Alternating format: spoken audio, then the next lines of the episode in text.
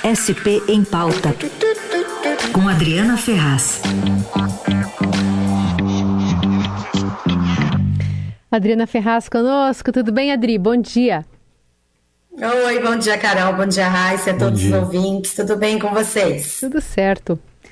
Vamos olhar com mais atenção para as estratégias de campanha aqui dos candidatos, né, nesse segundo turno aqui ao Palácio dos Bandeirantes.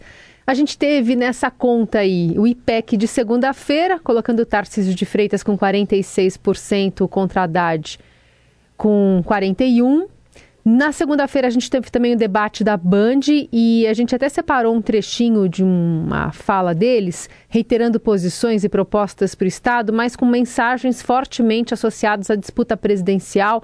Então aí temas como orçamento secreto, decretos presidenciais sob sigilo de 100 anos, sem nenhuma relação com os temas estaduais que foram discutidos insistentemente pelos candidatos. Vamos ouvir. E até me preocupa essa questão do Congresso que você colocou, porque como que vai se governar com um Congresso agora que é todo centro-direita? E hoje tem muito mais autonomia, tem emenda impositiva. Você pretende trazer o orçamento secreto para São Paulo porque não tem outro jeito? O papel do chefe do executivo é não deixar isso acontecer, é defender o orçamento público, é mostrar para o cidadão onde é que está indo o dinheiro dele. Onde existe no mundo orçamento secreto? Me conta isso. Você não tem orçamento secreto. Na maior parte do mundo desenvolvido é legal. Nós precisamos dar transparência para as coisas. Esses decretos de sigilo de 100 anos, você adotaria aqui? Bom, vamos começar então falando sobre Tarcísio de Freitas, que tem nacionalizado né, é, vários discursos, inclusive colocando em discussão propostas que não dependem dele né, à frente do governo de São Paulo. Isso, não competem a um governador, né? A gente percebeu que nesse segundo turno, Tarcísio de Freitas ele tem colado cada vez mais a sua imagem em Bolsonaro. Lembrando que Jair Bolsonaro teve mais votos no estado de São Paulo do que o próprio Tarcísio de Freitas. Então, nessa lógica de que é preciso ainda buscar os votos de Bolsonaro no estado, há uma possibilidade dele crescer nesse nicho bolsonarista. Então, ele tem se esforçado, tem colocado temas na campanha que nem sequer estão no seu plano de governo apresentado à Justiça Eleitoral. Por exemplo, nesse debate da Band mesmo, ele citou que ele quer, se eleito, usar o prestígio do cargo de governador para, por exemplo, iniciar um debate nacional sobre redução da maioridade penal.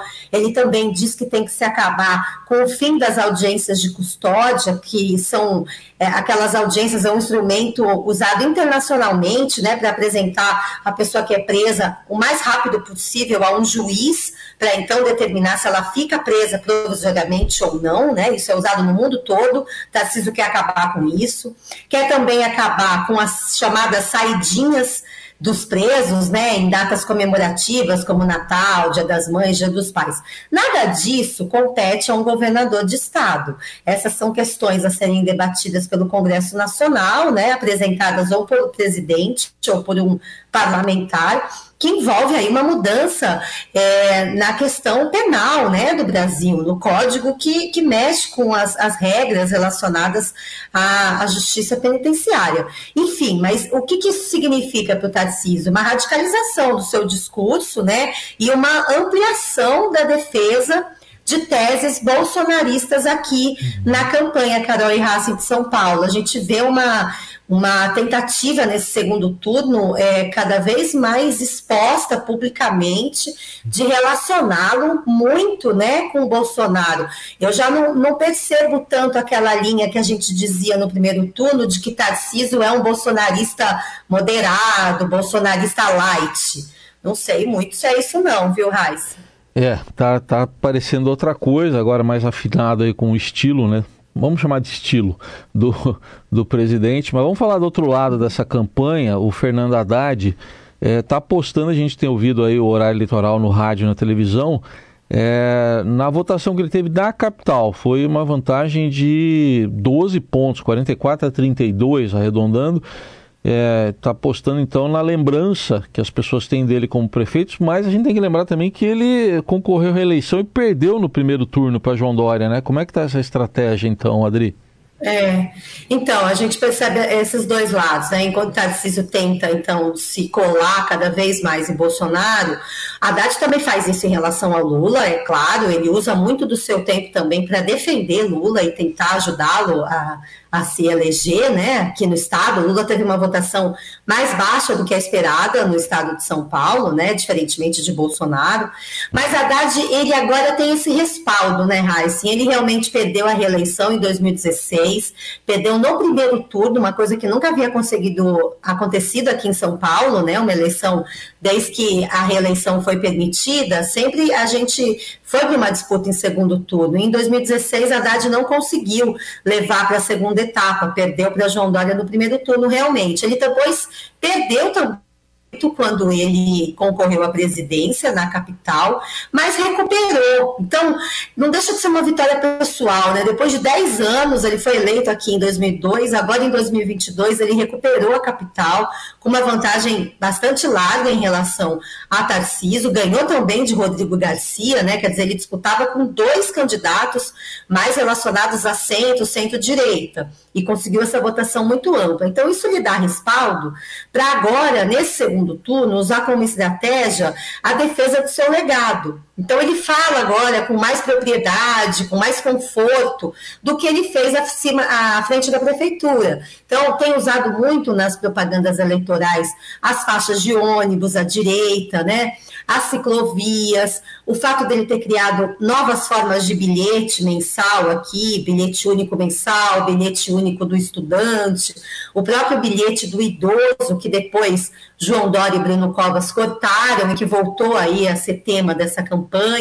Então, a votação lhe dá esse conforto de falar mais de São Paulo, de expor mais o que ele já fez e também de tentar expor a gestão de Tarcísio de Freitas, porque nessa hora, gente, segundo turno é hora de comparação direta, né? Então, a Haddad coloca ali a sua gestão da prefeitura em confronto com a gestão de Tarcísio de Freitas à frente do Ministério da Infraestrutura. E aí vários, várias informações têm sido trazidas agora para esse debate, né? O Tarcísio ele se coloca como o homem do asfalto, né? o tarcisão do asfalto, é, o, o, político, o político não, o técnico, né? ele fala isso, aliás, que não é político. Tem mais um agora, viu, Raíssa, cara? Mais um que não é político. De Dória, agora Tarcísio também disse que não é político, não é teórico, é, ele é técnico.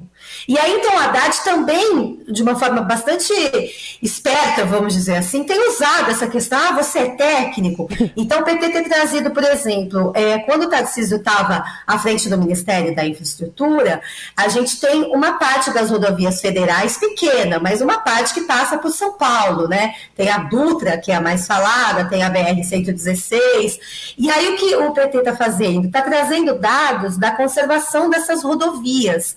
E se a gente realmente levantar dados da CNT, que é a Confederação Nacional do Transporte, uma entidade séria que avalia a qualidade das rodovias no Brasil todo, as rodovias federais que passam por São Paulo tiveram uma piora na sua conservação durante a gestão Tarcísio de Freitas.